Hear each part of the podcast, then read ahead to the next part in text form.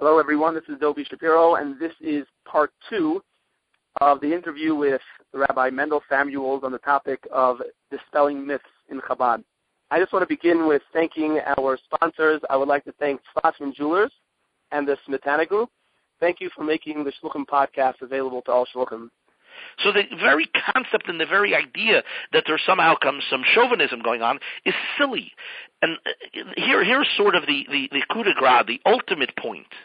In Judaism, according to our Holy Torah, in order to be Jewish, one's mother has to be Jewish. Our Jewish identity is based solely on our mother. Your father can be the chief rabbi. If your mother isn't Jewish, you aren't Jewish what tribe you're from, a Kohen, a Levi, etc., that's uh, patrilineal, that goes after the father. But your essence of who you are, that's your mother. So if we are a chauvinistic religion in any way, if, if Torah, God forbid, seems to look down at women, how silly is that? That here we have a Torah that tells us that the only way to be Jewish is your mother has to be Jewish. And the, the ultimate irony is that today in the Reform and Conservative world, they want that the father should be Jewish, you're also Jewish. Not understanding that they themselves are putting women down. Here the Torah tells you that your mother has to be Jewish in order for you to be Jewish. And here they themselves, who claim to be all uh, inclusive, say, nah, we want it, if your father's Jewish, you should be Jewish also. So here, once again, we see a clear distinction between what we really, what the Torah really says, and yet again, what the misconception of so many, and because of it people go, well, you don't respect women, etc. Here we see quite the opposite. Quite the opposite. The mother is what creates Judaism. And um, without it, you, you can do whatever you want. You can be a holy person, but you aren't Jewish. And here people fight all the time to say we need to make you need to make the, the, the father Jewish. That isn't fair. I don't understand. Here we're giving credence and credit to the woman. The same is true with the bar and bat mitzvah. The Torah tells us that a woman is more mature at a younger age. That's why the bat mitzvah is 12 and the boy is 13. Yet again, the secular world says that's not fair. So today, the average bat mitzvah girl waits until 13 because that sounds more equal. So the same people who claim that we're denigrating women make a girl wait another year, even though the Torah says she's mature enough to have her bat mitzvah at 12. Our Torah, by its very definition, considers women to be of the higher spiritual rate, and we see it in the way Hashem, God created the world. He created the least first, this, the inanimate objects, the stone, and so on, growing matter, finally animal, and ultimately human being. And what was the final creation? A woman who was created in his image, who was created in perfection. That is why those eight mitzvot that women are not obligated and men are obligated is not because women are less, but quite the opposite. We look at mitzvot like a vitamin deficiency, and the mitzvahs fill what we are missing. The reason women are not obligated in those mitzvot is because they don't have that issue. And one particular mitzvah, the mitzvah of circumcision, one can say, well, it's not for women. How come you don't hear women groups running around screaming, there should be a bris for women? We would call that barbaric. Because physically, there isn't a bris for a woman. And quite the opposite, not to get into the Hasidic philosophy of Moshe, we see that Moses was born and he was Noilad Mol, and we, the Torah tells us that he was considered of the highest level because he had the characteristic of a woman. He was born already with a bris. He was born with completion. So again and again, it's dispelling this myth and this silly idea that women are of a less important nature. And I have to tell you on a side note between shluchim, uh, sitting with balabatim and sitting with husbands and wives and counseling, anybody who thinks that somehow in the secular world women are treated as equals has something else coming to them. It's the farthest thing from the truth. I cannot tell you how many times I've had couples sit here, uh, the most open-minded and liberal and so on and so forth, and yet when it comes down to it, they treat their wives horrifically, and they don't respect them, and they don't think of them as equals, and so on. So our holy Torah already many, many, many moons ago uh, is way ahead of its curb. Uh, we had women who were prophetesses who were the head of the Jewish people. Devorah Hanavia, she was the prophetess. Huldah Hanavia, she was the one authenticated our holy Torah. Women throughout the ages have always been in, in leadership positions, and the whole notion and idea that they're anything but holy, and in our opinion, according to Hasidic philosophy on a much higher spiritual level, is anything but the truth once we're on this subject, let's talk about two more things. How do you respond to, to the fact that you can't shake a woman's hand? That's a phenomenal question. So I, I explain it in two ways. Again, start always with a joke. My wife is very jealous, and etc. But I, I, I say something very interesting. I say, first of all, did you know that the Lubavitcher Rebbe, my rabbi, our leader, that I would never dream of shaking his hand? And I have to tell you that usually takes the breath away. What do you mean? I say this is a man who not only I respect. That, that's that's uh, you know the most understated thing. He is he is the, the the tzaddik of the generation. I wouldn't dream of touching him because he is inaccessible to me. He is much holier than I am, and it is disrespectful for me to touch him. We have a Torah scroll that sits behind a curtain. We wouldn't think of touching it without a cover because it would be disrespectful. The idea of touch is a very holy and very intimate thing. And when something is beyond us or holier than us, the way to show that respect is by not touching. In the Far East, this is something quite accepted already. People bow to each other instead of shaking hands because shaking hands is too intimate. That's from a spiritual standpoint. Physically, the law in, in Code of Jewish Law describes it quite powerfully. And I'll use a statistic that I, I, I forgot the, the numbers, but there, there's some shocking numbers of, of, of women at the age of 18. I don't know, uh, three out of every five or whatever it is were either molested in some manner or the other. And the study attributes it because there is the idea of touch between man and woman is so commonplace and is so okay that the boundaries are almost non-existent. And to respect a woman is to not be intimate with her in any way, but to deal with her like any other human being. And that's why intimacy, men and women by nature are sexual beings, and uh, there's no question that there is attraction, specifically men, textile, any kind of touch is attraction by a man. And in order for us not to put ourselves ever into that type of inappropriate place, we put distance between us. The woman is not accessible to me. She is my equal intellectually. She is my equal in every way. But I don't have a right to hug and kiss her. And I have to tell you, throughout my time, uh, throughout my life, I cannot tell you how many times I've spoken to non-religious women who say, I can't tell you how offended I am that men think it's okay that I've never met to give me a hug and a kiss on the cheek.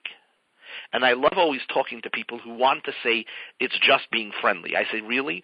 So how come when a pretty woman, quote unquote, walks into the shul, or someone you perceive as pretty, uh, you become Venezuelan? You kiss her on both cheeks, you're hugging her. When someone comes to shul that you don't find very attractive, you're Chinese. You're bowing, you're not touching. Said there is no question that the idea of touch or hug is a sexual connection, and it is inappropriate in every way. And the idea that it's just platonic is is somewhat of a myth, in my opinion. Uh, as much as you want to, an attractive woman shakes a hand with a man. There is an instant attraction, especially from the man's perspective, and it's inappropriate. And so, to show respect as it says in the Mishnah, the Mishnah says, "Al im im uh, do not uh, talk a lot with the woman." And I've heard the comments. Uh, there are commentaries that say, "What does it mean with a woman?" Again, it sounds like a chauvinistic statement. Don't talk a lot with women. It says with the woman, meaning if you talk to a woman based on the fact that she is a woman, not based on the fact that she is an equal human being, then you're already getting into trouble.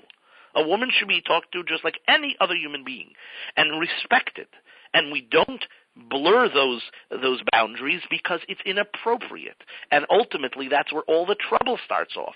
In in the uh, workplace or wherever it is people are way too familiar the sexes are way too familiar and ultimately this causes a major problem for so many reasons. It's the it's the perfect storm. You had a fight with your wife this morning. The secretary happens to be very nice to you and she's indebted to you because you're giving her a nice salary and so on and so forth and those boundaries begin to fade. And there's a reason why there's a 60% divorce There's a reason why there is so much uh, uh, uh, inappropriate relationships going outside of the marriage. There's a reason for that, and one of that is is because the boundaries are not respected. Okay, now what, what would you do in the moment? I mean, this is something which you can explain if someone asks this question at a class in show maybe. But in the moment when you're when someone when a woman sticks out their hand to shake your hand, how do you respond in that moment? It's an instant moment. I always immediately apologize. I say, I'm so sorry, I do not shake. And then immediately I say, would you like to know why? 99% of women say yes. The few percent that says, the, the 1% that says, I know, I know, because I'm menstruating or some silly notion, I just start laughing. I said, it has nothing to do with that whatsoever. Uh, they're, they're, again, myths I know you're not allowed to touch women because we're unholy, we're impure, or whatever silly notion they have. And immediately, it gives me an opportunity. Uh, the mayor of our town is a woman. The first time I met her many years ago, I had to walk into her office. There were all these executives, and she put out her hand. Immediately, I had to explain that I couldn't, and and and I have to tell you, it made a tremendous difference. It created a tremendous respect, and most of the women laughed and commented, "I wish more men were like that." Because again, I'm explaining that I am respecting them, not God forbid the opposite. It's the two second explanation. I explained that the Queen of England I wouldn't shake, it would be inappropriate, and, and, and so on and so forth. The idea of touch, it's not that I'm not shaking your hand because I disrespect you, but quite the opposite. I always get an opportunity to say something, and if at the last moment I can't find that opportunity, you know what?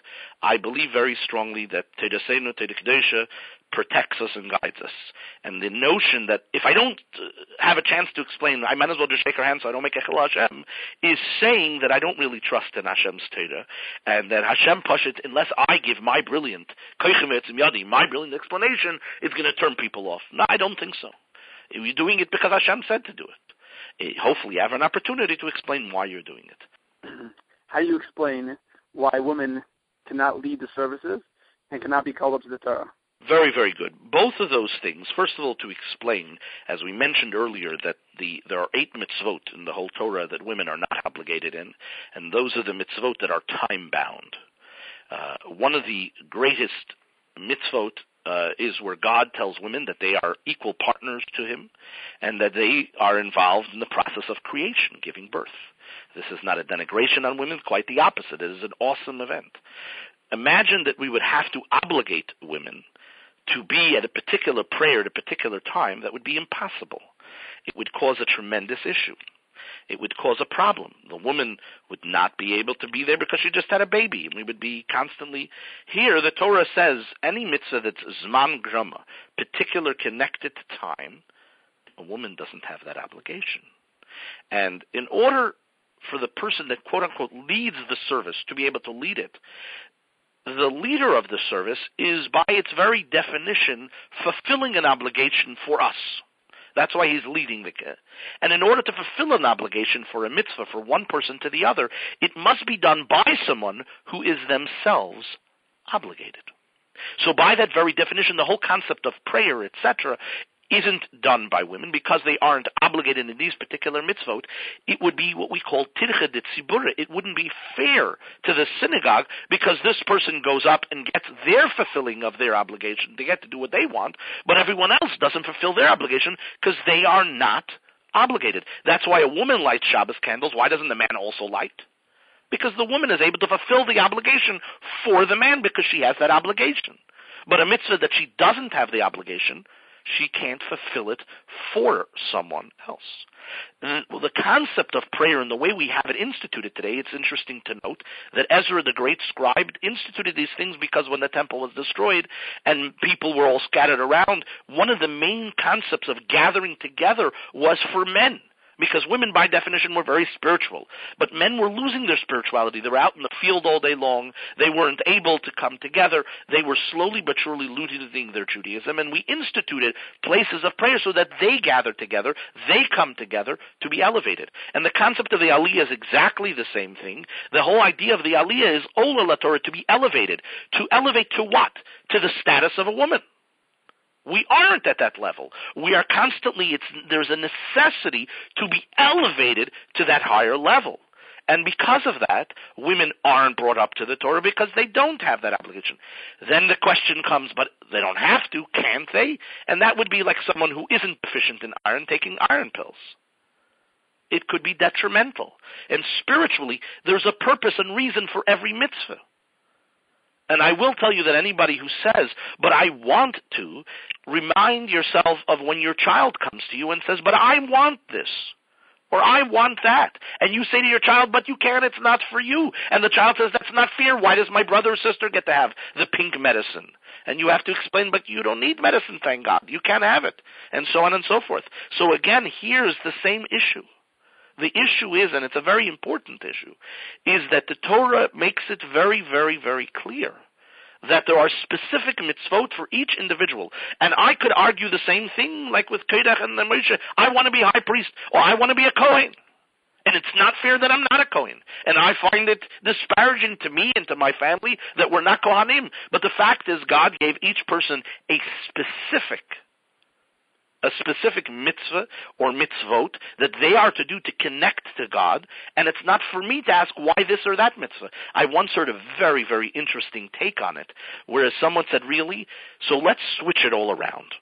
Let's make that women have to go to synagogue at six in the morning, put on talcum film, wear a yarmulke, grow a beard, wear tzitzis in the hot summer day. Let's do that. Could you imagine the outcry? How come men don't have to get up early in the morning to pray? How come men don't have to get up to get an aliyah? Why don't men have to wear yarmulke, but we have to do all these things? Chauvinism. The truth of the matter is, there is nothing further than the truth.